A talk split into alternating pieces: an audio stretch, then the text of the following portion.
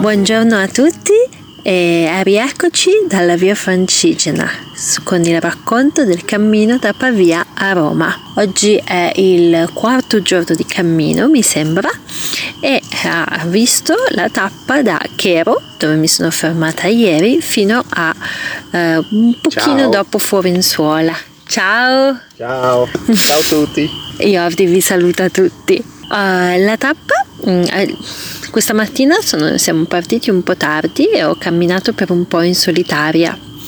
Eh, verso un paesino di nome San Protaso. Ho preso una piccola deviazione dalla via Francigena per arrivare in questo paesino.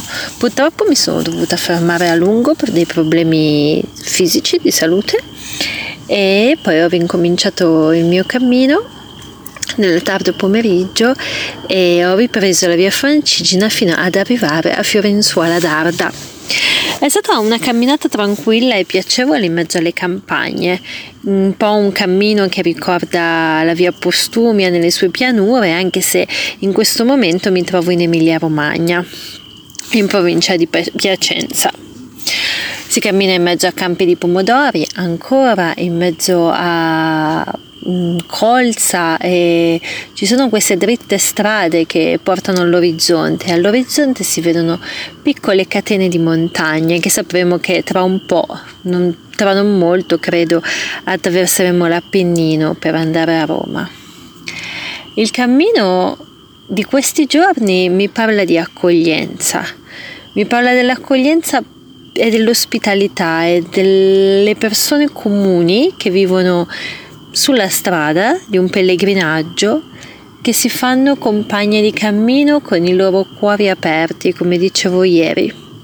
Le immagini che ho di questi giorni sono di queste campagne, di questo caldo, di queste zone che sono un po' industriali e un po' di coltivazioni dove comunque la terra è messa veramente a lavorare dall'uomo e si attraversano questi luoghi che non sono bellissimi ma sono estremamente accoglienti e sono molto felice di vedere questo. Le persone per strada aiutano, salutano, chiedono, si fermano, regalano. Addirittura una signora ieri è uscita con un vassoio pieno di tazzine di caffè per offrirci il caffè solo perché stavamo seduti su una panchina. Quindi eh, queste sono le piccole cose.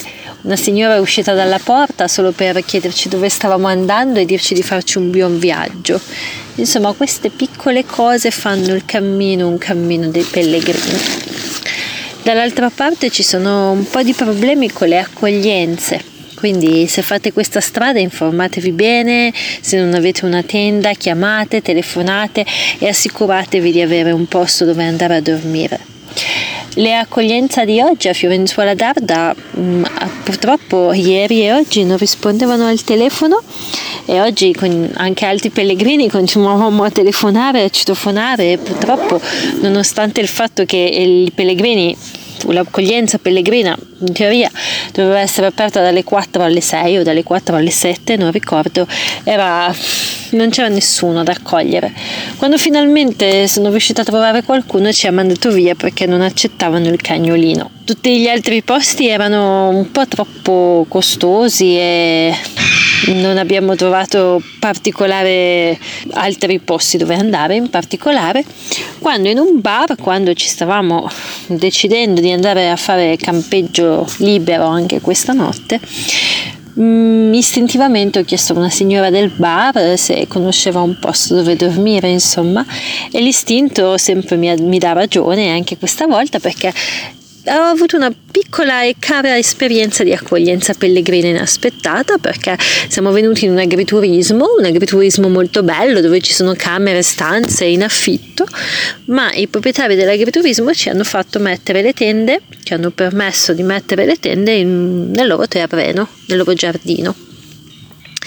E questa sera abbiamo mangiato dei buonissimi ravioli fatti da loro e questo è bello, no? vedere che comunque è in cammino nella difficoltà in questo caso nella difficoltà dell'accoglienza, nelle difficoltà della notte, poi si trovano persone comuni che non hanno niente a che fare col cammino, in questo caso, che ci fanno vivere delle esperienze di cammino di accoglienza.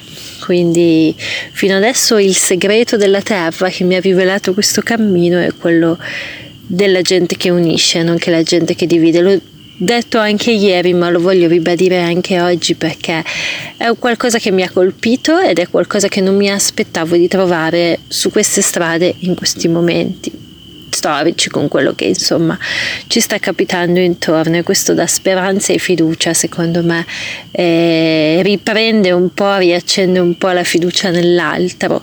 Ed è una di quelle cose che anche in passato fa il cammino no? accendere la fiducia nell'altro e lasciarsi trasportare, e lasciarsi accogliere e lasciare che le persone ci regalino un pezzettino di qualcosa che poi ci portiamo nello zaino e questo pezzettino di qualcosa che le persone ci danno invece di appesantire lo zaino lo alleggerisce.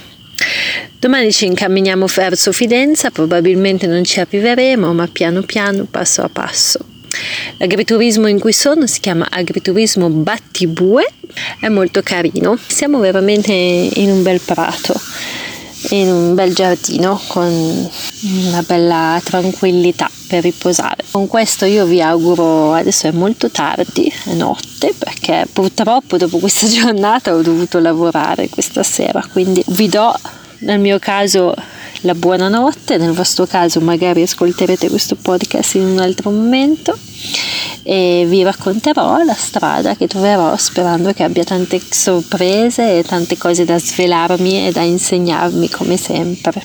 Un grande abbraccio pellegrino.